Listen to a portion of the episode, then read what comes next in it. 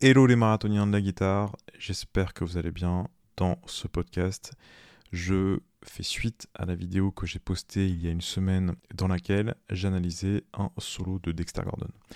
Donc je voulais prolonger la discussion sur ce solo parce qu'effectivement, à part dans la newsletter où j'ai euh, mentionné, où j'ai brièvement mentionné que j'avais passé euh, plusieurs mois sur, euh, sur ce solo, eh bien j'ai pas vraiment développé ce point dans la vidéo en elle-même. Petite parenthèse, euh, sur la newsletter qui s'appelle le marathon, eh bien je vous invite à vous y inscrire.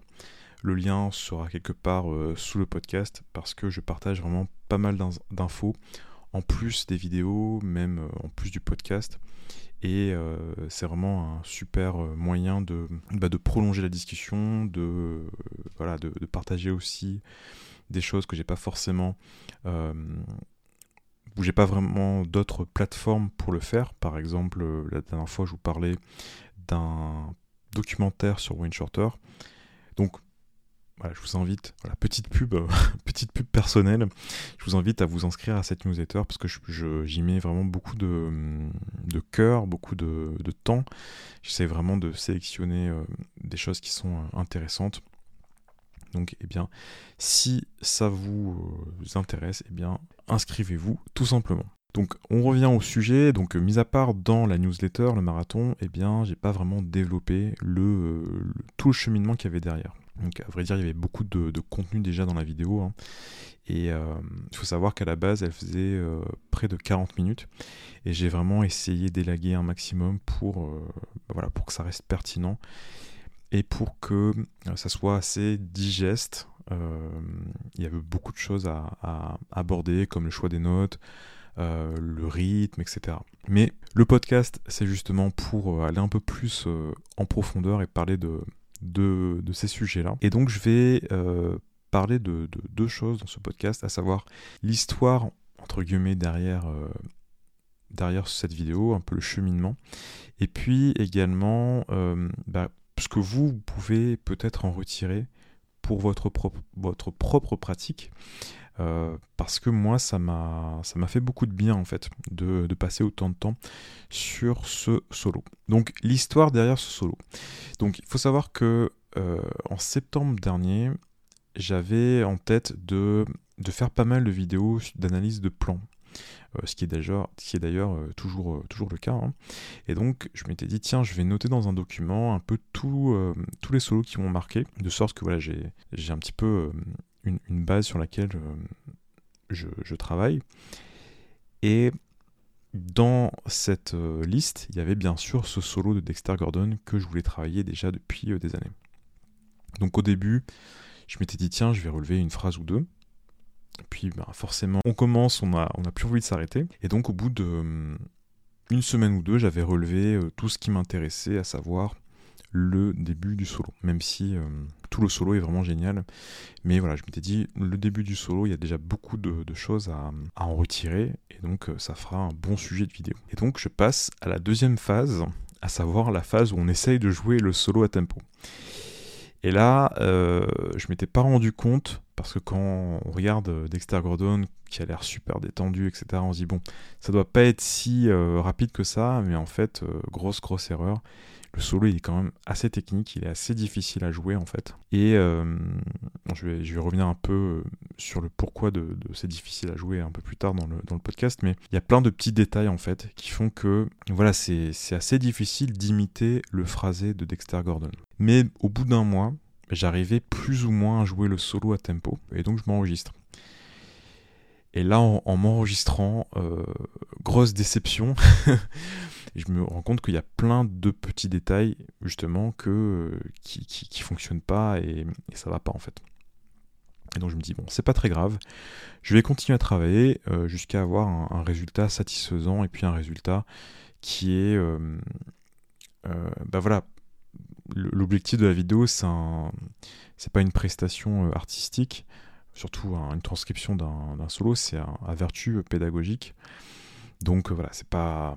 L'objectif, c'est que ça soit convenable et que, j'arrive à transmettre l'information qui est, nécessaire. Et donc, ben, ce passage de, jouer le solo euh, de façon convenable, eh bien, ça m'a pris quand même énormément de temps. Déjà, il faut savoir que pour imiter un peu le saxophone à la guitare, eh bien c'est compliqué de jouer uniquement en attaquant toutes les notes. Par exemple, jouer juste en, aller-retour, c'est vraiment compliqué.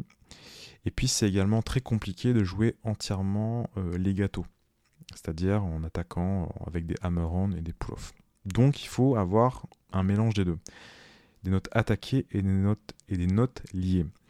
Et ça, à la guitare, eh bien, c'est euh, très complexe puisque finalement, chaque phrase, c'est un petit peu un cas euh, unique où on, essaie de trouver la meilleure des, euh, solutions techniques pour jouer la phrase. Donc ça, ça m'a pris énormément de temps en fait à, bah, trouver les, meilleures solutions pour mes propres doigtés. Et par exemple, ça m'est arrivé plusieurs fois de modifier des doigtés. Par exemple, il y a dans la deuxième grille un passage, une sorte d'arpège mineur descendant, chromatique.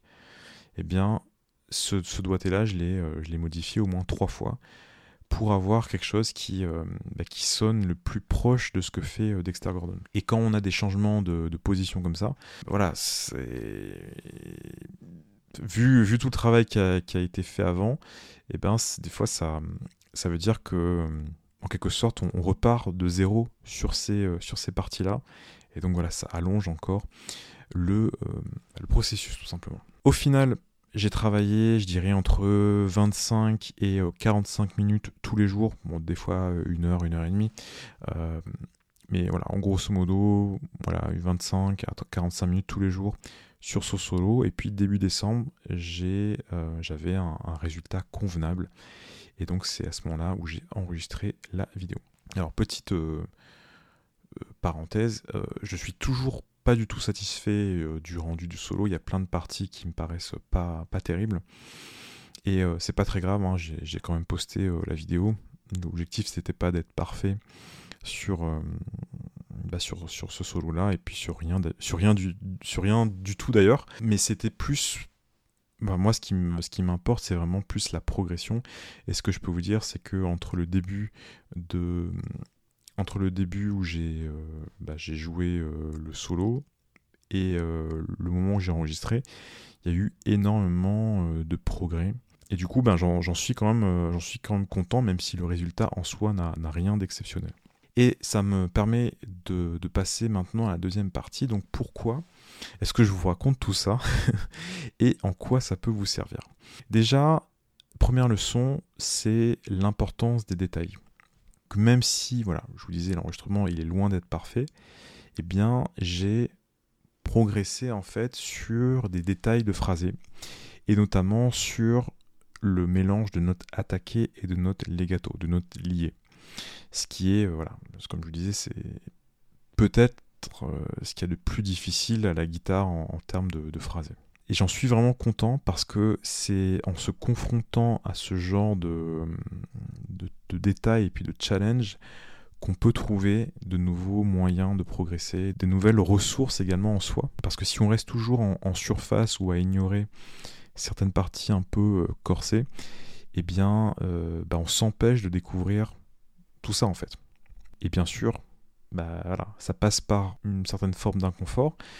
Mais euh, si on dépasse cet inconfort-là, et eh bien justement, on peut euh, découvrir plein de, plein de nouvelles choses. Donc voilà, première chose que je voulais partager avec vous, c'est s'il y, a quelque chose qui vous, euh, qui vous gêne dans, votre jeu et, et, avec laquelle vous n'êtes pas, pas satisfait tout simplement depuis peut-être des mois ou des années, eh bien n'hésitez pas à attaquer cette, cette, ce, challenge même si vous passez euh, trois mois dessus, même si c'est pas euh, parfait après, c'est pas très grave.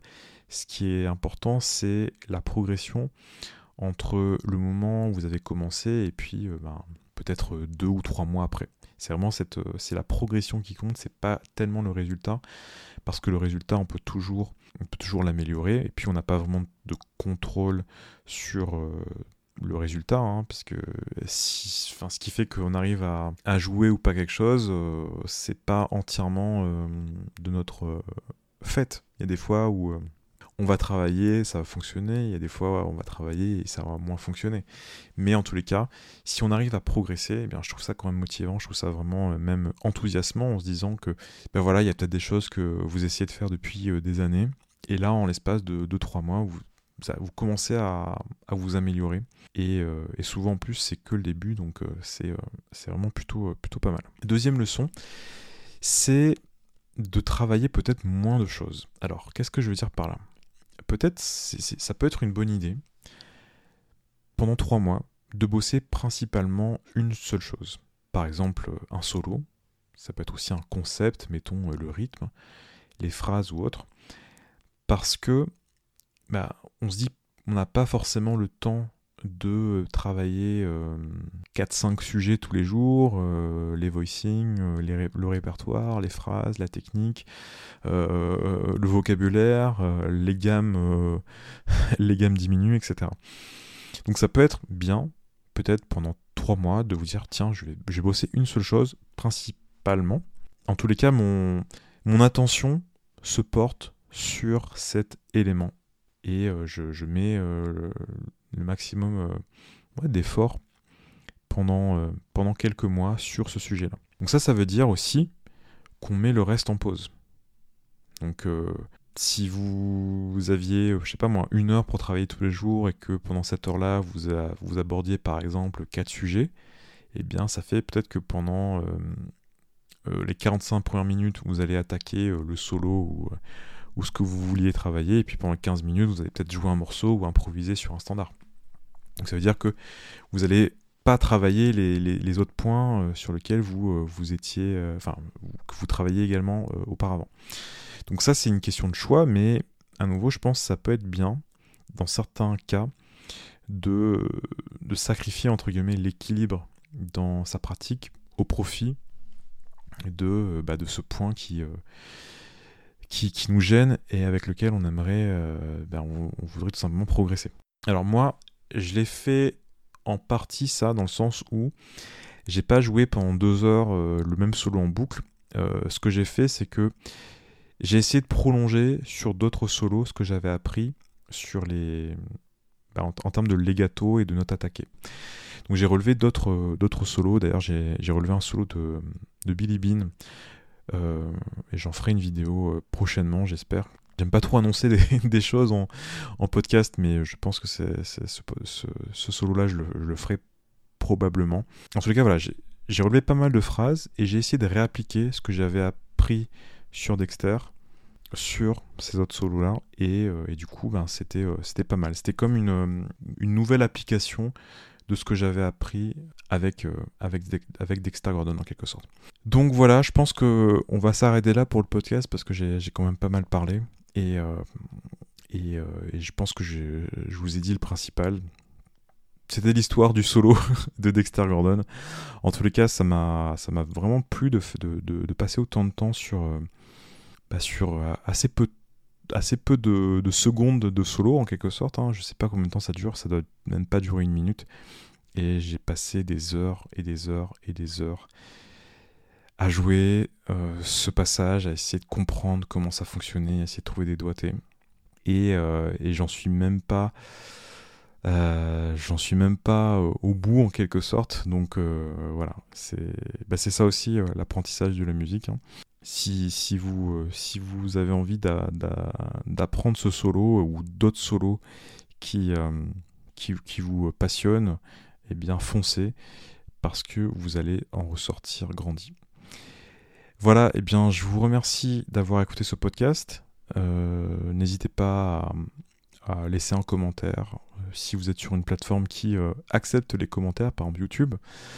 Ou eh ben, n'hésitez pas aussi à vous abonner à ce podcast ou à la newsletter. Et je vous retrouve dans une prochaine vidéo, un prochain podcast. À très bientôt.